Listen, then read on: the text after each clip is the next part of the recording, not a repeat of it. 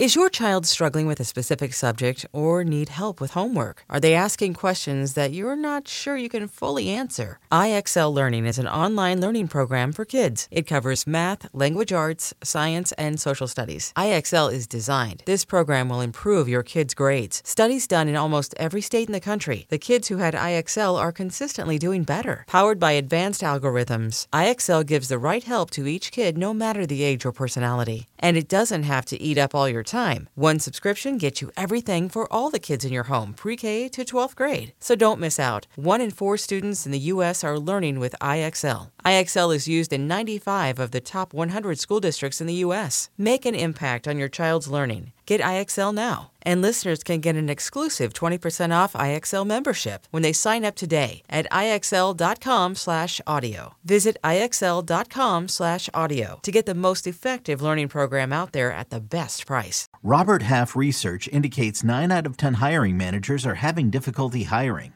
If you have open roles, chances are you're feeling this too.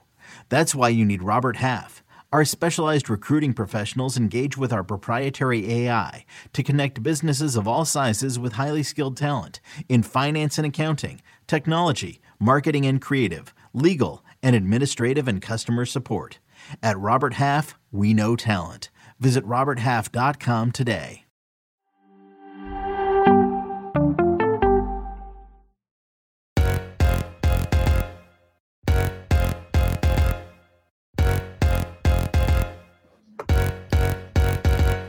Hello and welcome to another episode of Attacking Third, a CBS Sports soccer podcast.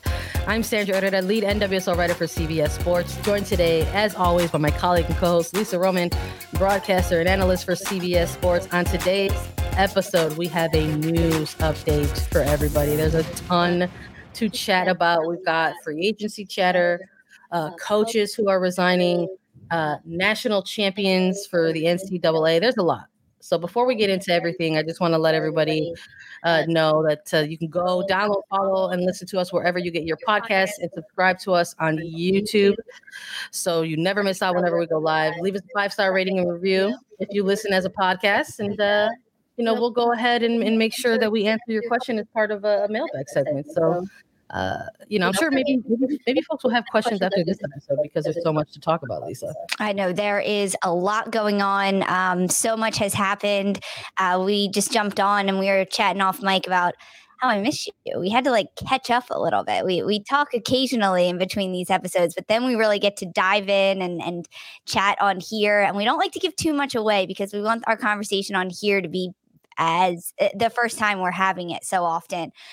Uh, but there is so much happening, so much happening. Um, it's fantastic. I'm excited about it to dive in with you. I uh, I know folks have been keeping an eye on on the World Cup, right? So we just want to say that we too were part of that as as two people who are with CBS Sports, uh, we've been keeping uh, an eye on all things uh, men's World Cup, and the United States uh, men's national team um, went ahead and made it to the round of 16.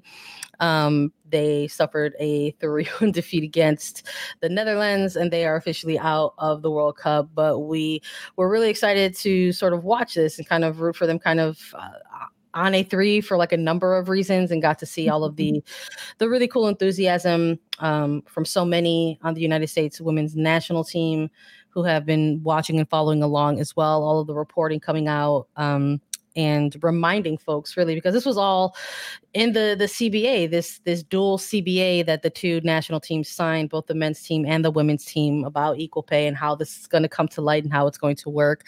And so all of the excellent uh, refreshing and reminding and reporting out there that's out there by by Lizzie Gibbs and, and Rachel Bachman about uh, you know the the women getting some of the prize money as well um, based on based on the, the men's finish. So I think uh, it was a fun time sort of see that it was fun to root for mm-hmm. for bonuses a little bit. I know folks out there were, were finding themselves uh, you know kind of watching these games and maybe they didn't anticipate initially um, but congratulations to them and we're on the clock now lisa. We're watching. We're on the clock. It's it's less than 300 days before the 2023 world cup now. I love that countdown. Um, yeah, we are uh, we are ready for the World Cup 2023, but I think that's so um, exciting to to kind of talk about and think about that the U.S. women's team um, get a bonus because of this and yeah there is a point where you're cheering for the money and cheering for that because i i was always cheering for the us men's national team but then it's just that much sweeter because you think back in the the us women um they won the 2015 and the 2019 world cups and that was six million dollars now they get 6.5 million minimum for what they went through it's uh, for the men and that's what the women get. Like it's it's so good. It's so well deserved. And now the women are next.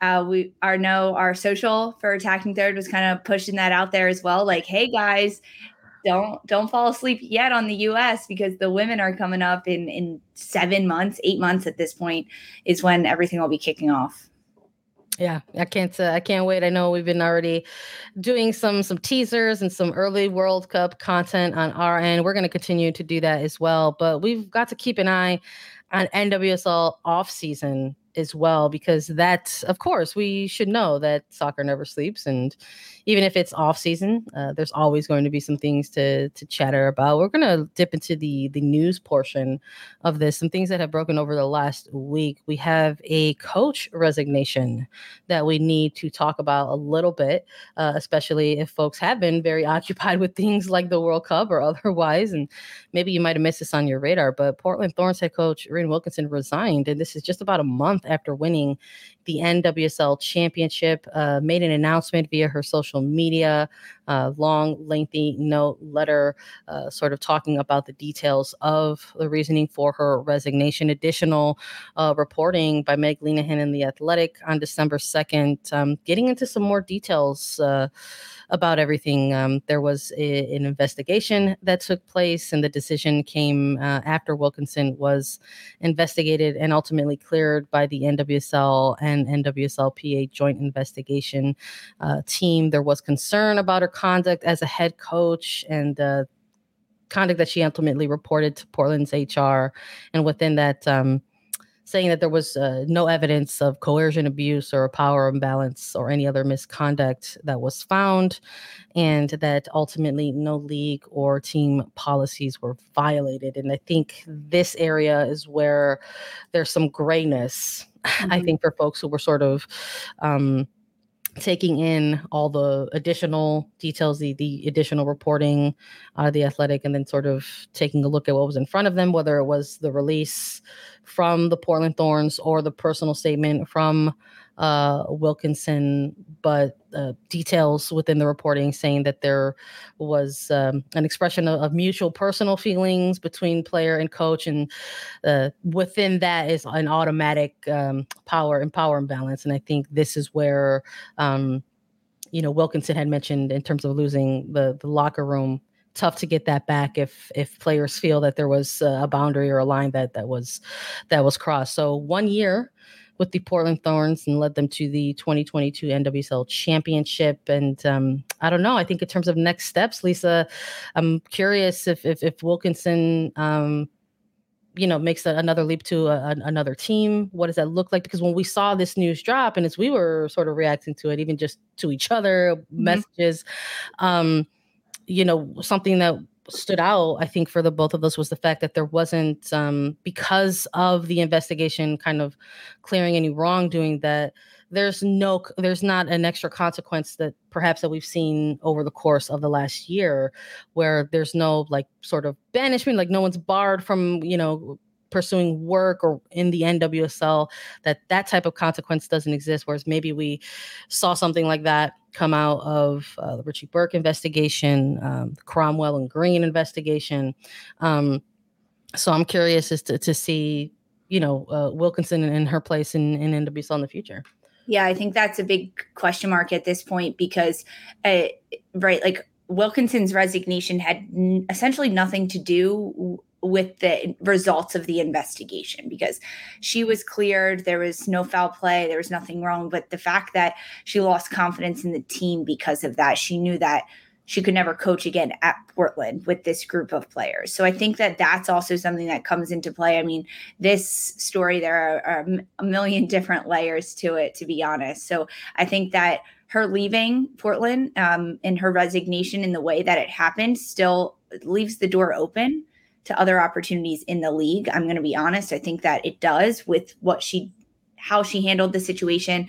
Um, her and the player went to HR. They did an investigation, and everything was uh, found out to be okay. But that that still proves to be a power imbalance or whatever it may be. And other players didn't feel comfortable with that, so she decided to step away. Now, how she takes to do that in other leagues or in other uh, places in the NWSL, other coaching opportunities. Um, I, I, can't imagine that she'll take a step back, not not down the, the, corporate ladder, but a step back in terms of she was a head coach, right? Like a head coach in the NWSL and ends up winning an NWSL championship. So she's got that on her resume, and I I I imagine some of the brighter things on her resume outshine um, this in, in which there wasn't protocol for what to do when player and coach and there are mutual feelings expressed between the two and, and kind of how that goes about. Because between Rhian Wilkinson and, and player defender for Portland Thorns, Emily Menges, um, they both went to HR at, at the time we're not entirely sure. This was happening in mid-october.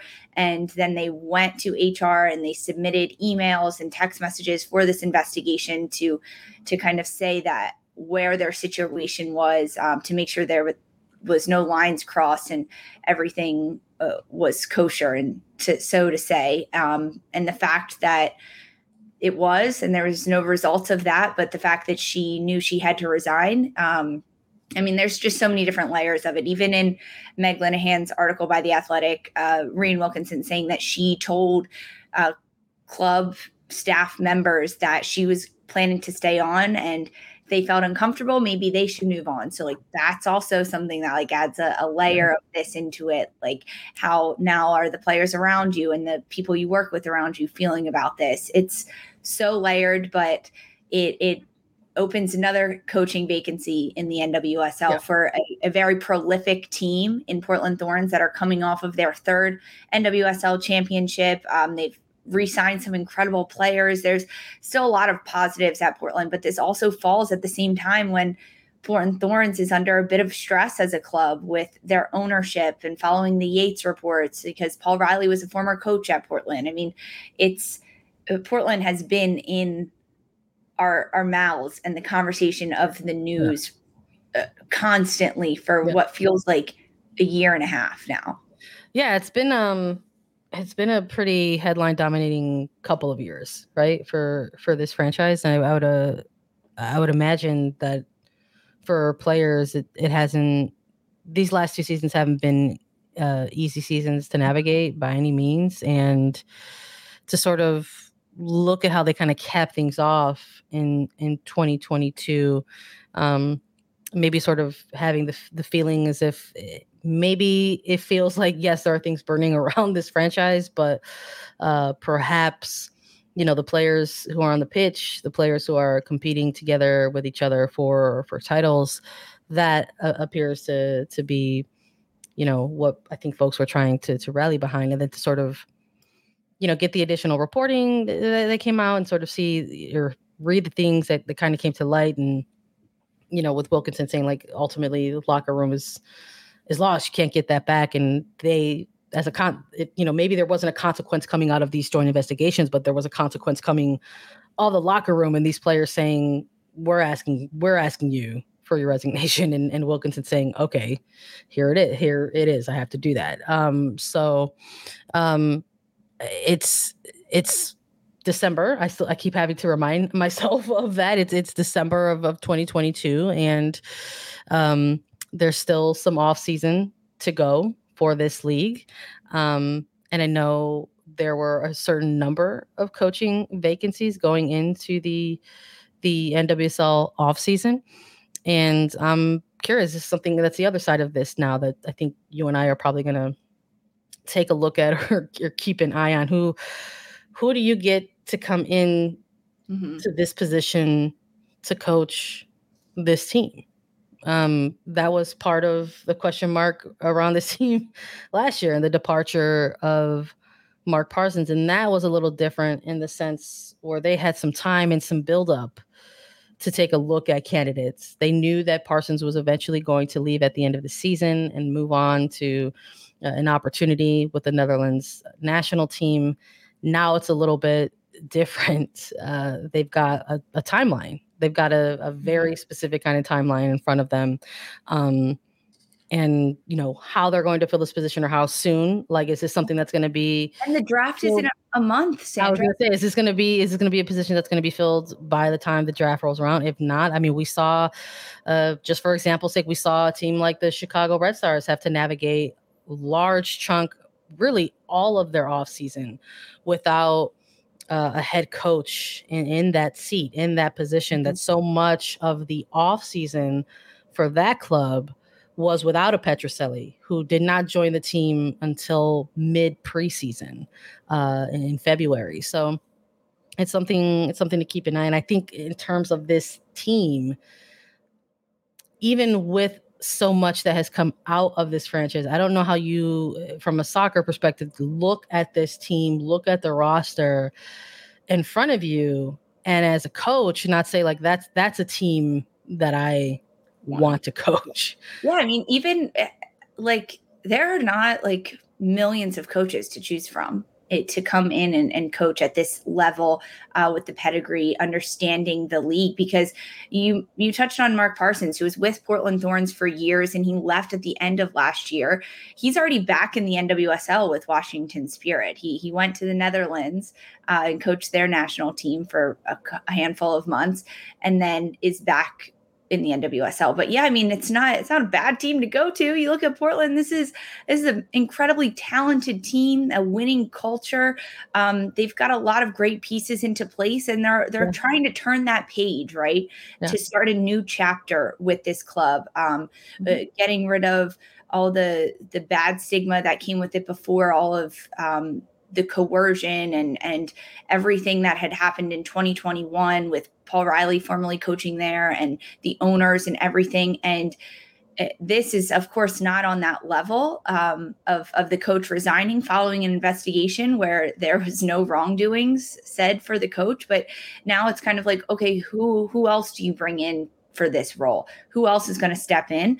Um, it's not a hard sell to get someone to Portland, but what are the choices and who's going to make it there? And also, you have about 30 days before the NWSL draft. Yeah, no, it's uh we'll see. Young young group uh you know ready to I think compete and sort of take those steps into this next era of Thorns soccer.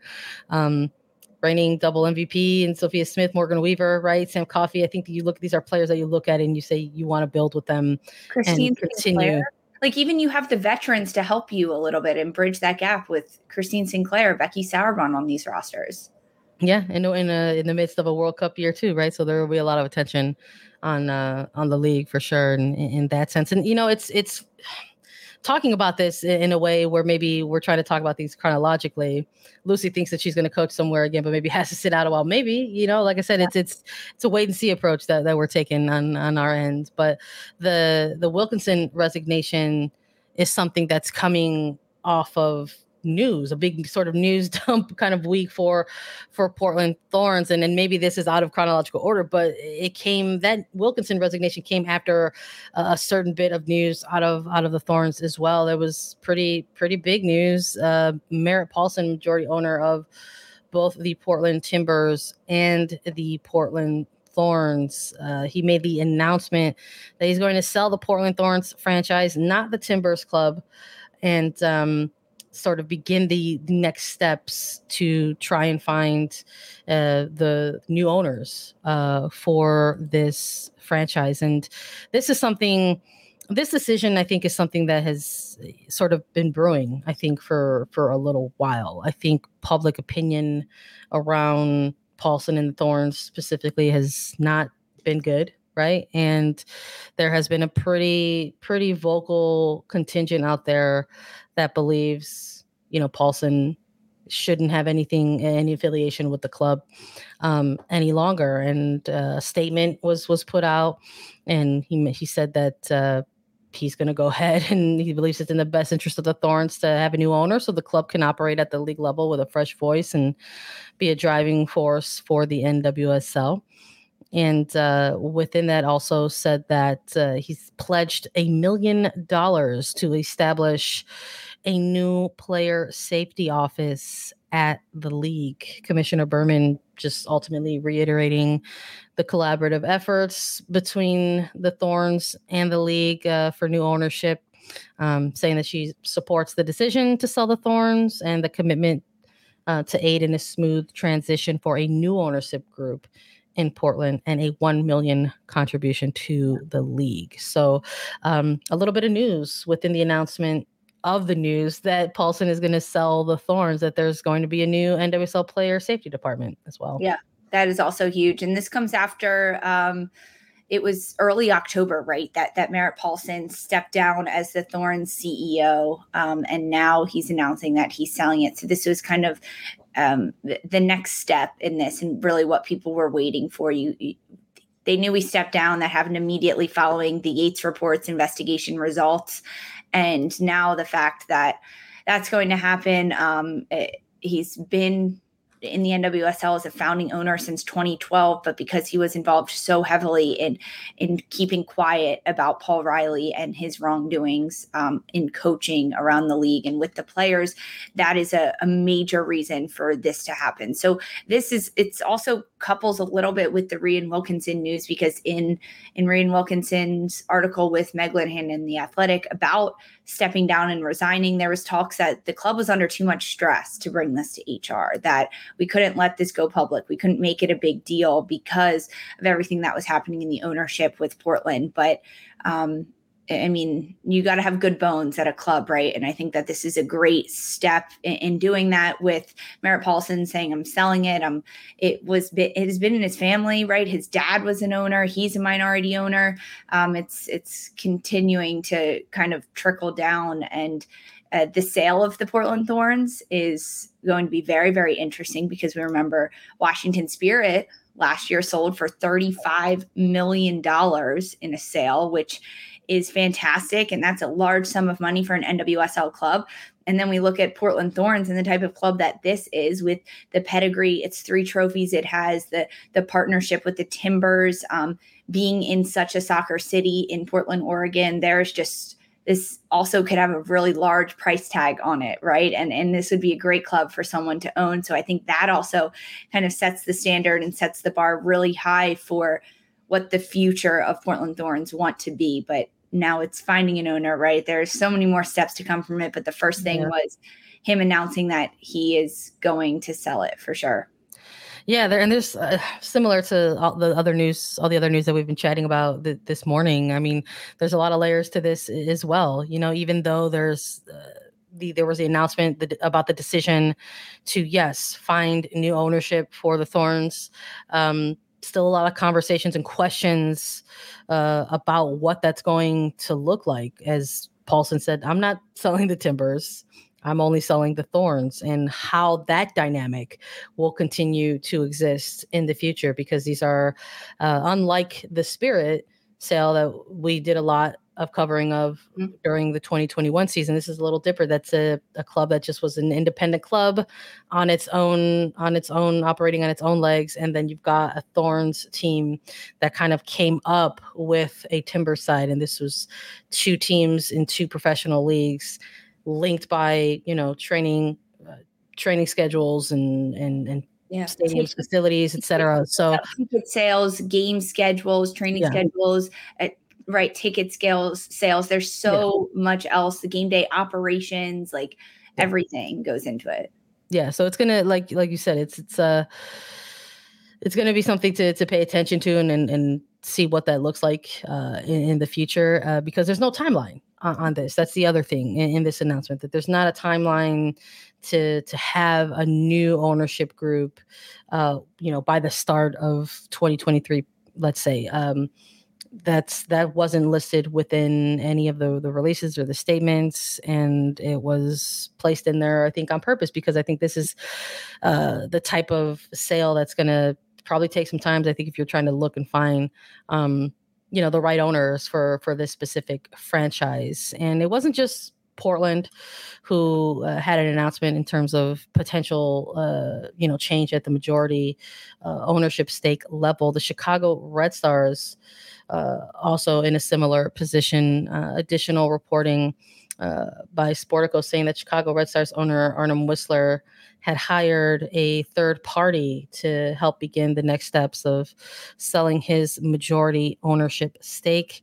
Uh, had hired Inner Circle Sports and Investment Bank to go ahead and and help that process. That this was something that was uh, ultimately confirmed to Chicago Red Stars uh, shareholders uh, across across the board. So you're talking just hours mm-hmm. um, after the initial Thorns announcement uh, by Paulson. And then there was the reporting on on the Chicago uh, Red Stars side of things as well. So it's a little it was a little bit of a pivot.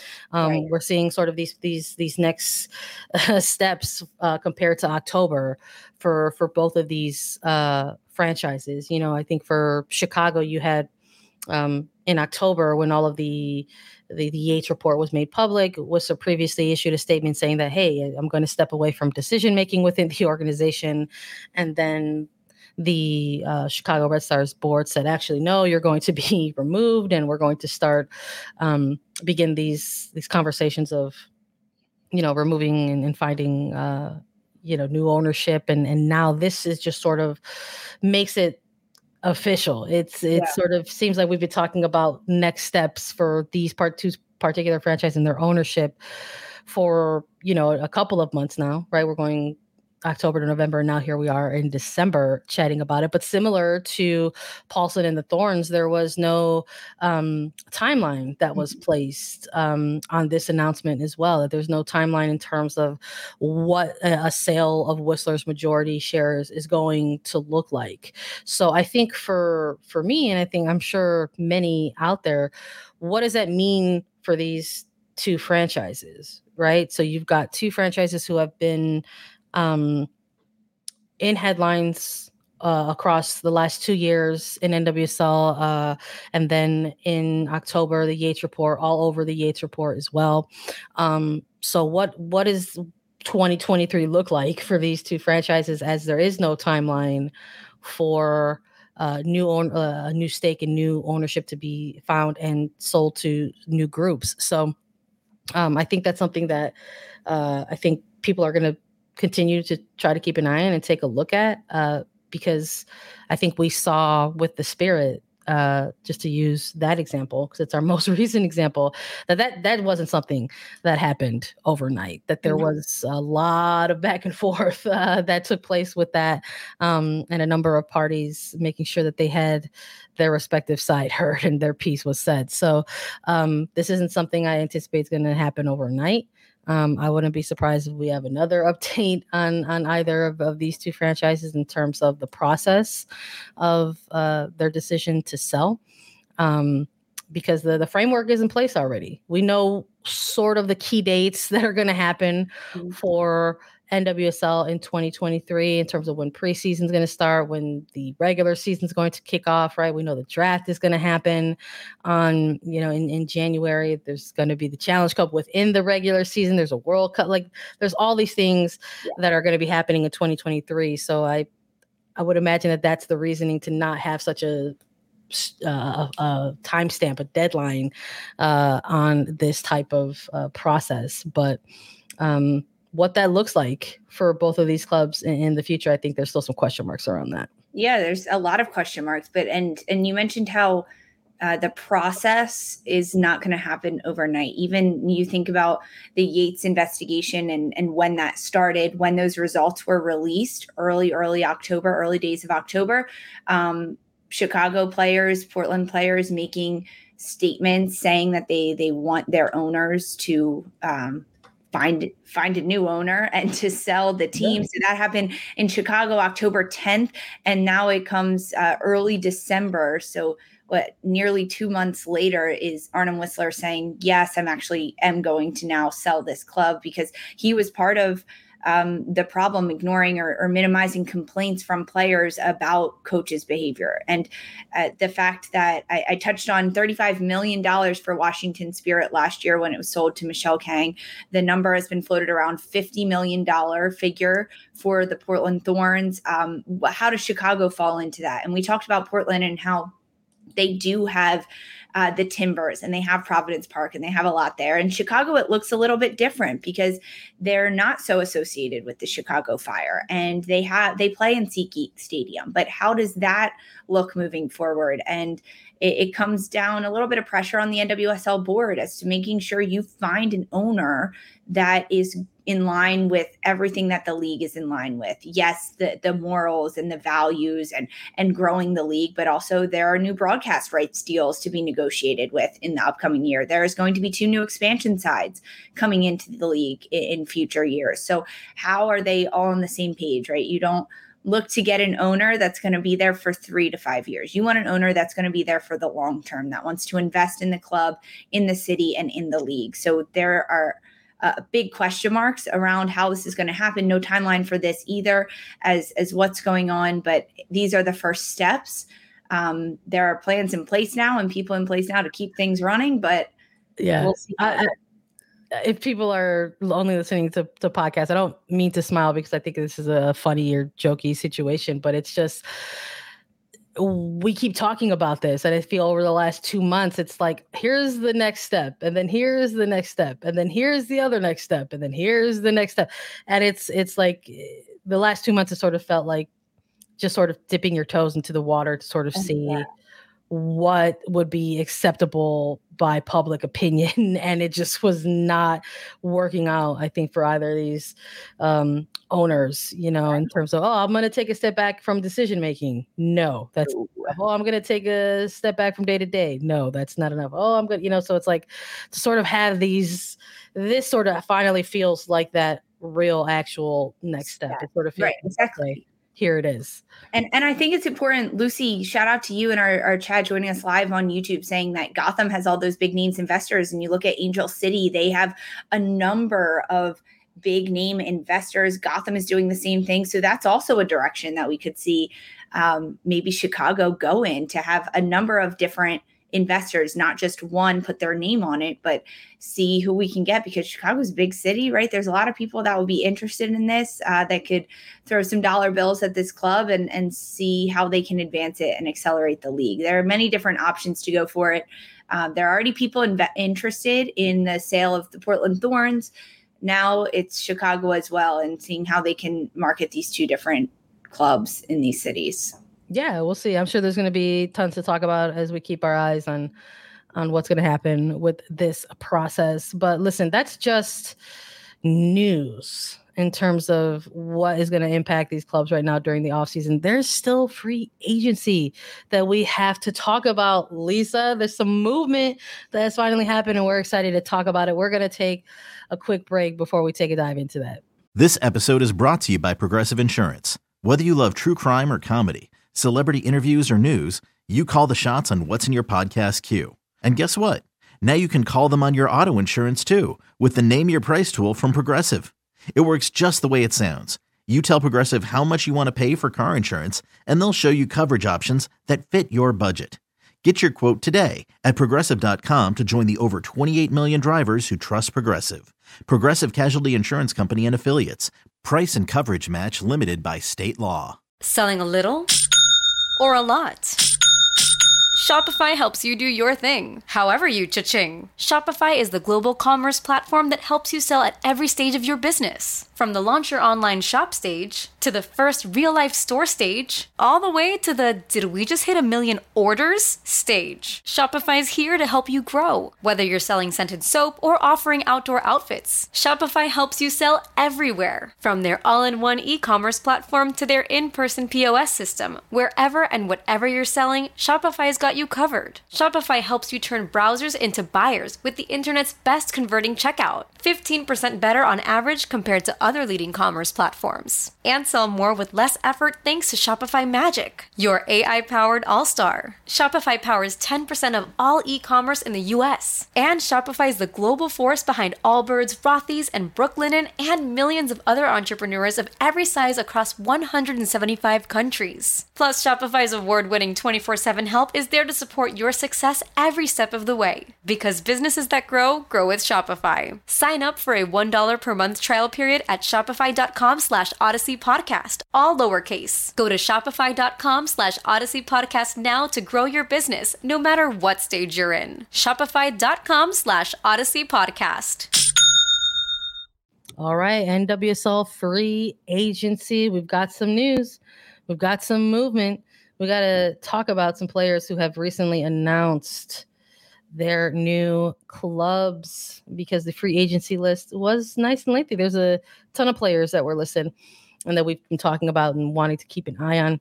And we finally got some action across the board. And listen, it it started with Gotham so of course it's going to stay with Gotham. Gotham really uh, kind of setting the tone for free agency movement uh, in 2022 off season, uh, but also making uh, another announcement. They started with Kelly O'Hara, and then they made the move for Abby Smith, and then all of a sudden they said we're not done. Mm-hmm. We went ahead and picked up Kristen Edmonds and signed her to a two-year deal. The New Jersey native returning home.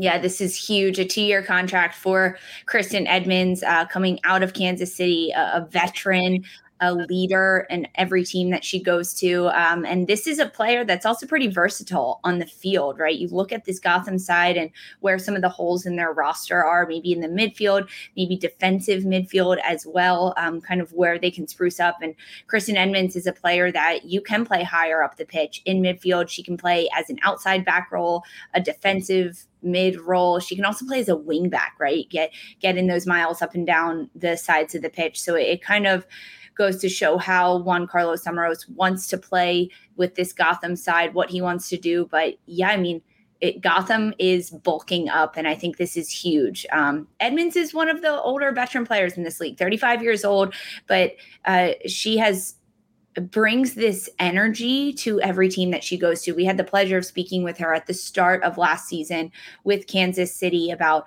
what they were doing during preseason, how they were going to make this year different. And they went all the way to the NWSL championship. So she's got the experience, she's got the understanding of what it takes to turn a team around from last to first, like she did with Kansas City. Huge, huge, huge get for Gotham. I love this. I am just very curious to see where she'll fit in onto the pitch and, and kind of what role she will play um, during those games. And, and of course, we won't know that such early days. Preseason hasn't even started yet. No talks of that. But of course, I'm already looking at rosters, understanding formations, what's going to happen where, because this is one that I'm really, really excited to see how Edmonds fits in. That's uh, look. That's what we got to do here. We got to think. We got to think about it like that yeah. in the long term or in the in the near future, and what that's going to look like for that team. Look, we were already chatting about it off mic.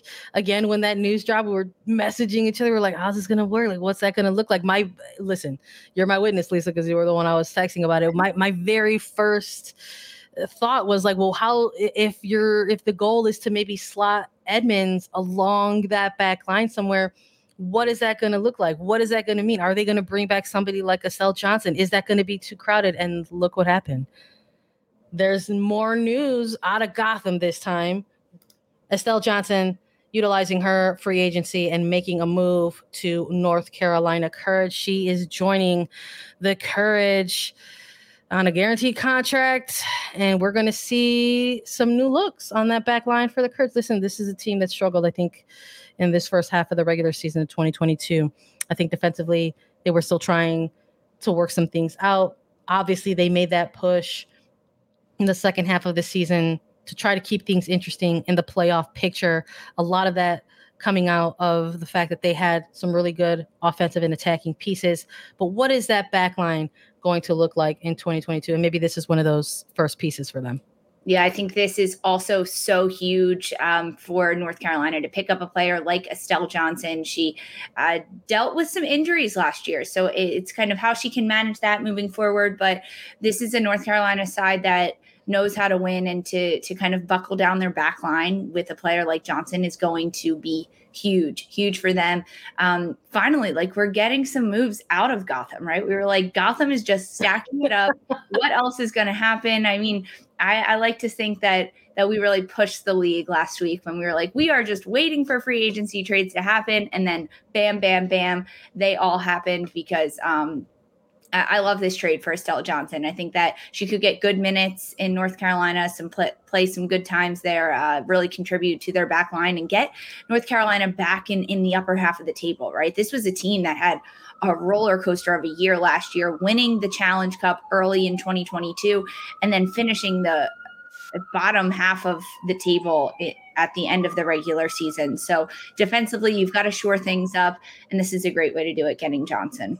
Yeah, absolutely. It was cool to sort of see these movements, you know, these these these signings get announced because we were like, ah, oh, yes, finally, this feels like what you know we wanted free agency to feel like. We wanted to see, um, you know, players, you know, make those decisions for themselves and make, say, you know, eh, make the leap to a new team because that kind of shows that, you know, in terms of this free this first ever free agency period there's a real responsibility on franchises out there to make sure that they're putting together a good pitch to to these players because these aren't these are players some of them have played a full decade in this league, right? Some of them have played eight, seven, six, at least six years minimum of service in this league. So they have heard it, seen it, felt it all.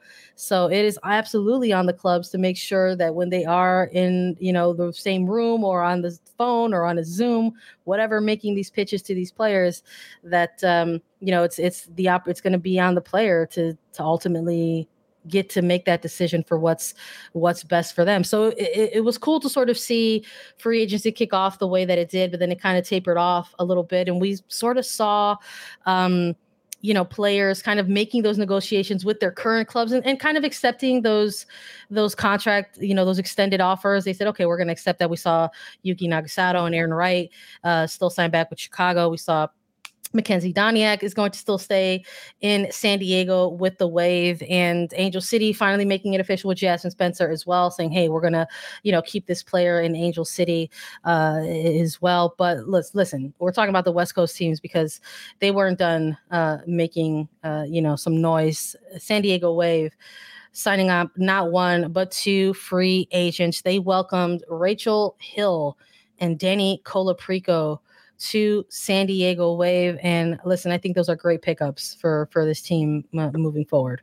Oh my gosh, these are incredible, incredible pickups. Uh, you look at Rachel Hill, a former forward with Chicago Red Stars. Um, this is a player that took the long and hard road, right, to get to the top and starting games and playing consistent minutes. And she fought really hard for that. It, it did, it did not come easy, and it never does for these players. But this is one that finally made her name known as a, a namestay in Chicago about what what she could do, how she can contribute on the pitch.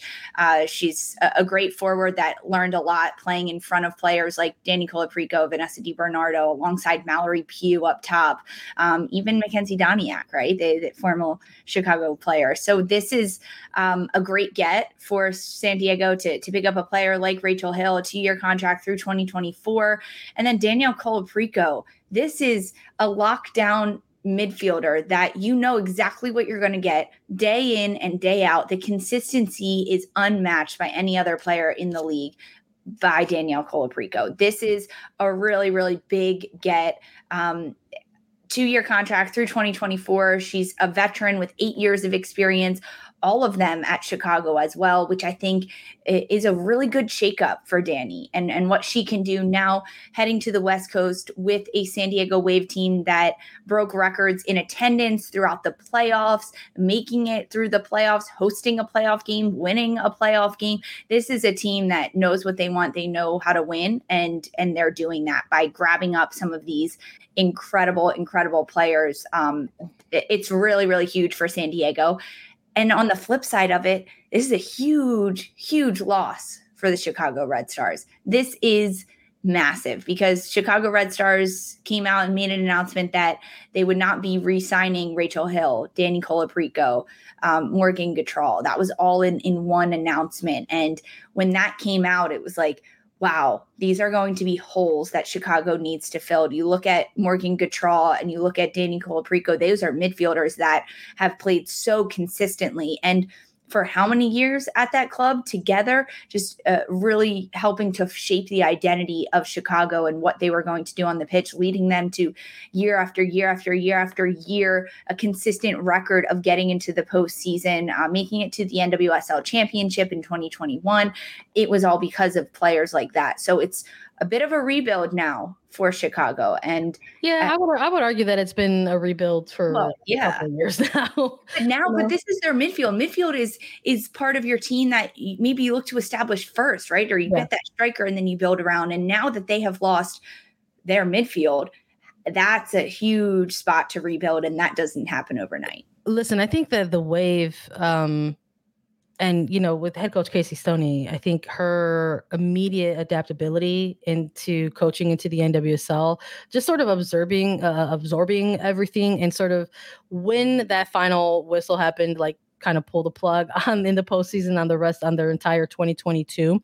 Uh, I think she immediately was like, we've got work to do in this offseason to try to ensure that we make good moves to remain competitive, right? Because they've already set the state, they set a bar for themselves as a franchise, as a club, getting in here in their inaugural season and going and making a run all the way to the semifinals. So, what is that going to look like in 2023 for the Wave? How are they going to try to keep excelling? Excelling on the pitch. And a big part of that is making sure that you're getting players who can not only fit into your system, uh, but be able to take it to that next level for you. And I think in getting these types of players, whether it's a Rachel Hill, who has really shown during her uh, later time in Chicago that she is one of the more versatile players in the league, sort of, uh, you know, starting as as as a, a forward option with with Orlando to really being utilized as sort of a, you know, as a wingback uh, with the Red Stars, and then you have somebody like Danny Colaprico, who's an experienced midfielder in this league, and I think that was one of the things when we saw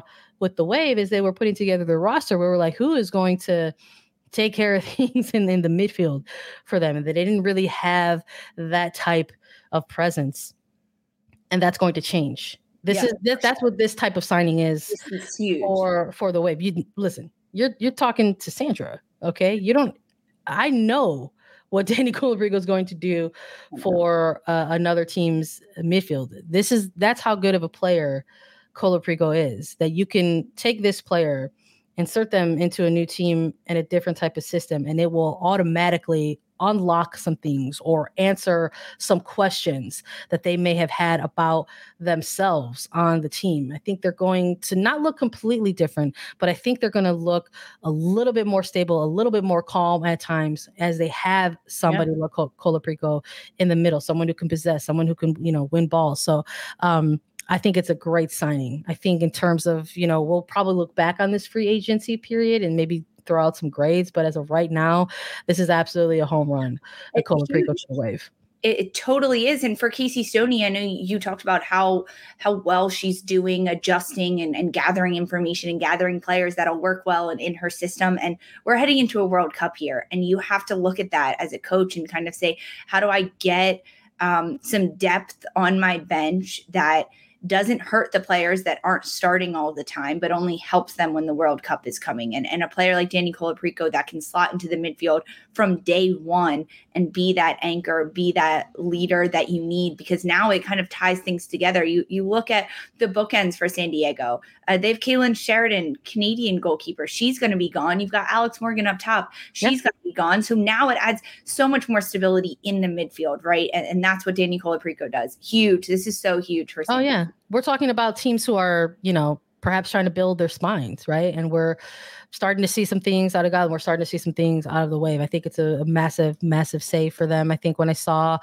you know, and, and I think it's I think it's probably the signing it's the one signing I think we've gotten so far right now in this free agency period that says a little bit more than it really does just on the pitch. Yes, it says a whole lot about what it's, you know, what San Diego is trying to do and what they want to do on the pitch, but it also says a lot uh, you know, for for the league off of the pitch eh, as mm-hmm. well. That was my main reaction to this. I said my I think I said something randomly on my Twitter and I was like, you know, my favorite part of a signing like this is that it came out of free agency. That this is a type of signing that shows what free agency can be and what it could look like and what it can mean to players in the league. This wasn't a trade that took place where, you know, a club could sort of spin a narrative on it and say, "Hey, look at what we did for this player. We we did this to to yeah. accommodate them." Right? It doesn't it removes that. But what it does instead is it ensures that a longtime player like Colaprico can not only get a fresh start,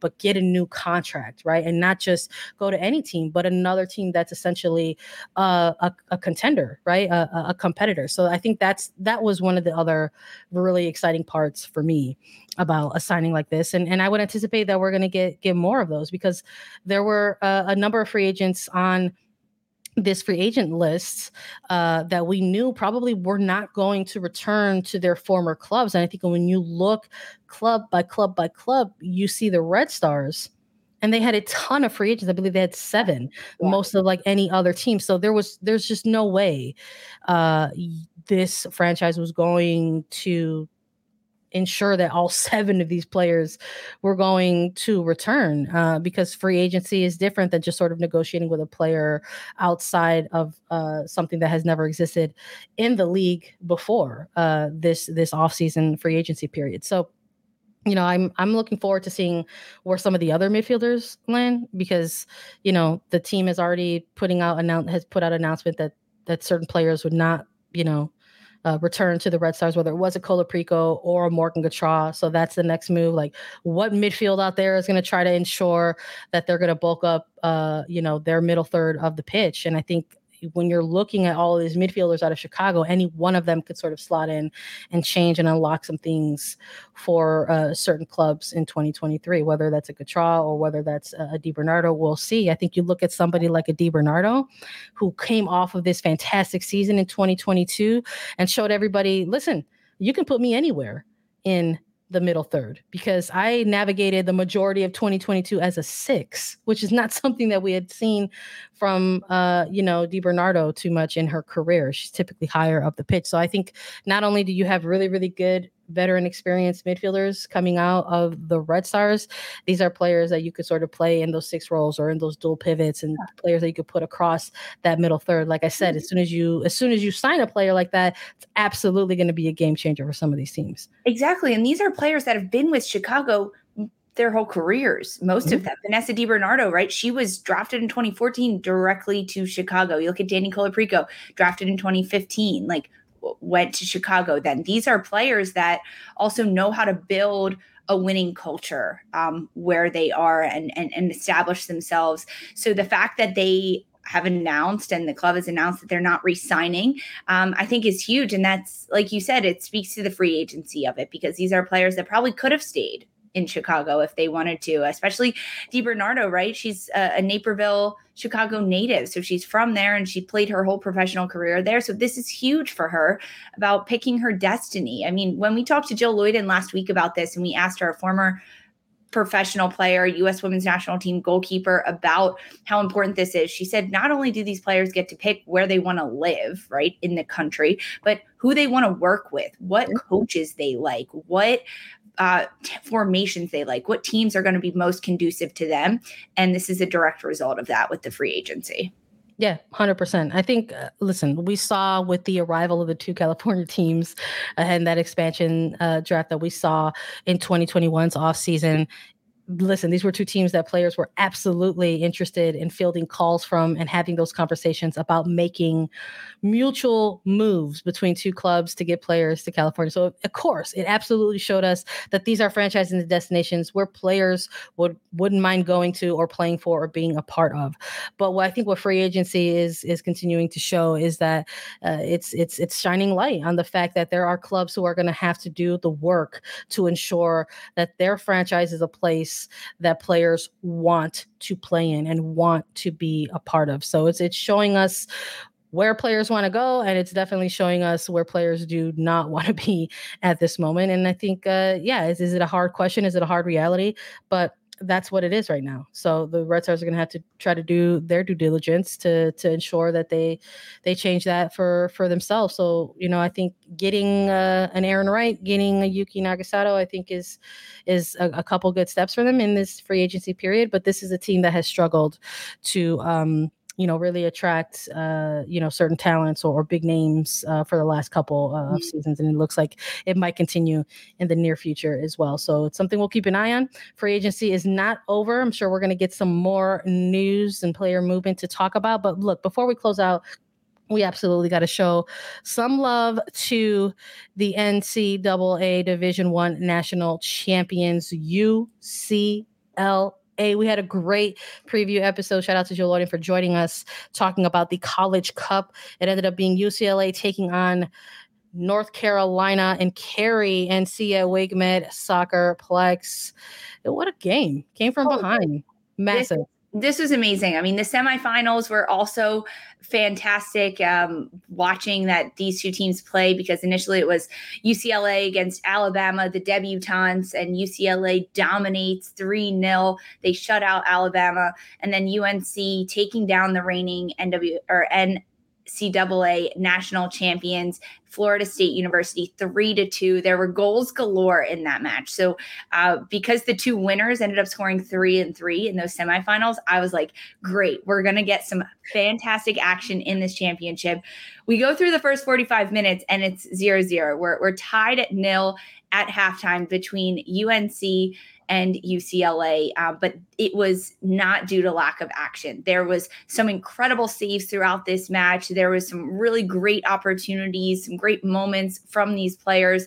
Ultimately, UCLA coming away with the win, but it was a, a long game for UCLA to come into this one because 0-0 at halftime. UNC ends up getting two goals in the second half. So they're up. North Carolina is winning 2-0 at this point. They've got the They've got this in the bag. They're ready to go. 80th minute hits. You think, all right, 10 minutes left of this match. Let's get the confetti going. We'll get the t shirts out and ready to rock and roll. And before you know it, UCLA gets one back. It's now 2 1 around the 80th minute, just after the 80th minute.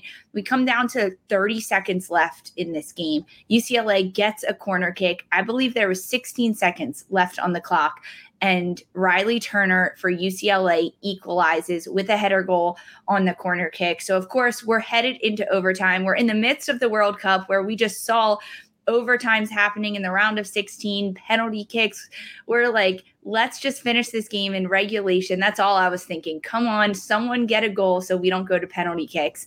And at the end of the second overtime, UNC gets an incredible opportunity. UCLA ends up save, saving it off the goal line at this point. Um, that was incredible. With three minutes left in overtime, Reyes gets the game winning goal. Uh, incredible, incredible for her. It was gritty, it was well fought. Um, this game had a little bit of everything. I loved it. Oh, no, I loved it. Absolute scenes. Um, I loved seeing Reyes get that moment, you know, not just for herself, but obviously with her teammates. And you could see how much it meant you know, to her personally.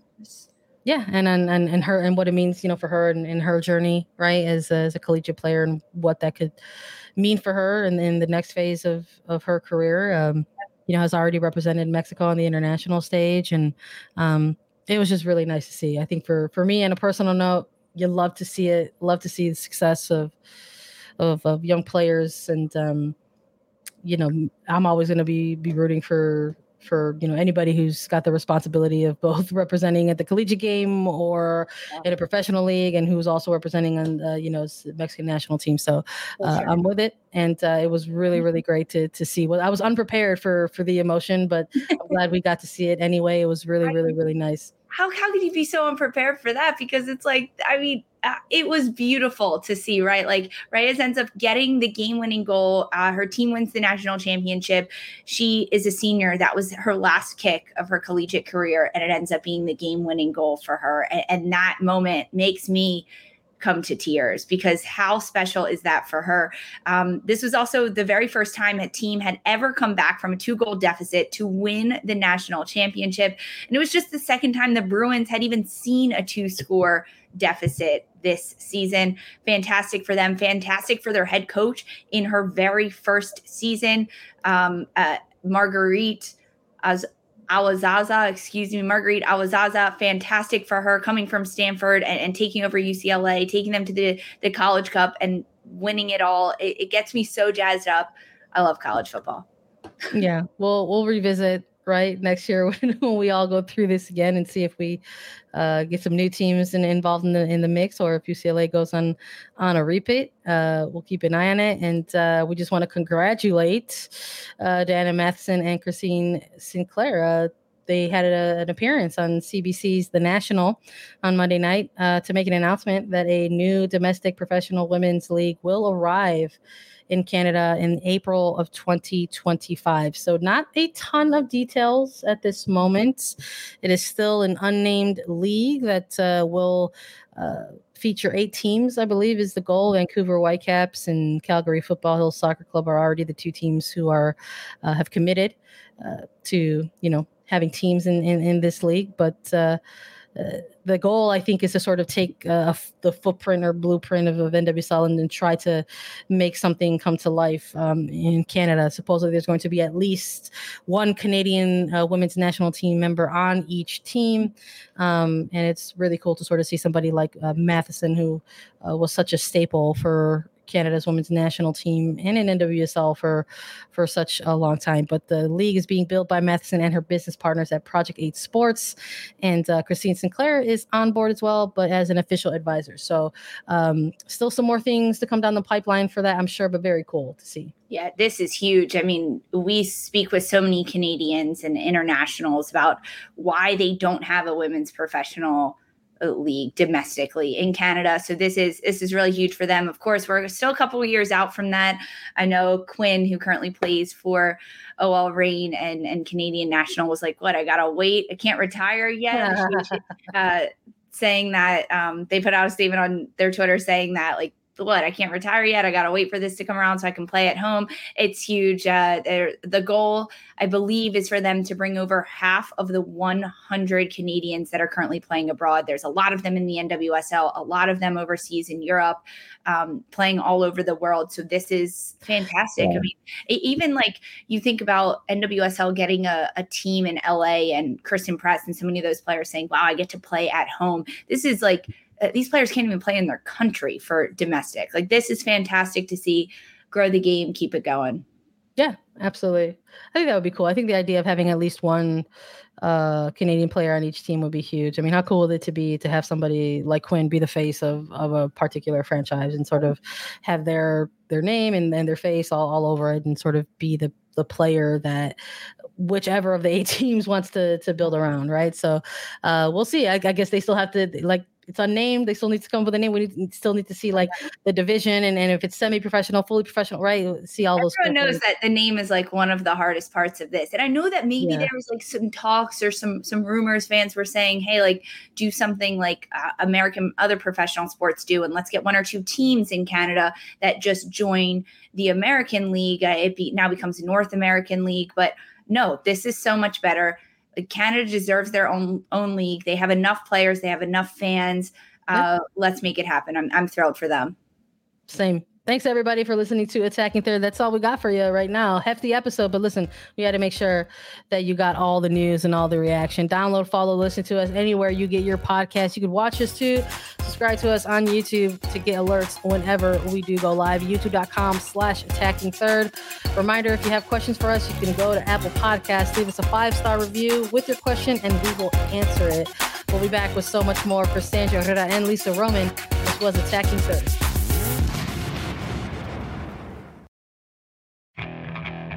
Okay, picture this. It's Friday afternoon when a thought hits you. I can waste another weekend doing the same old whatever, or I can conquer it. I can hop into my all new Hyundai Santa Fe and hit the road. Any road. The steeper, the better Because my all new Santa Fe is available with HTRAC, all wheel drive, so I can hit the trail without a worry in the world.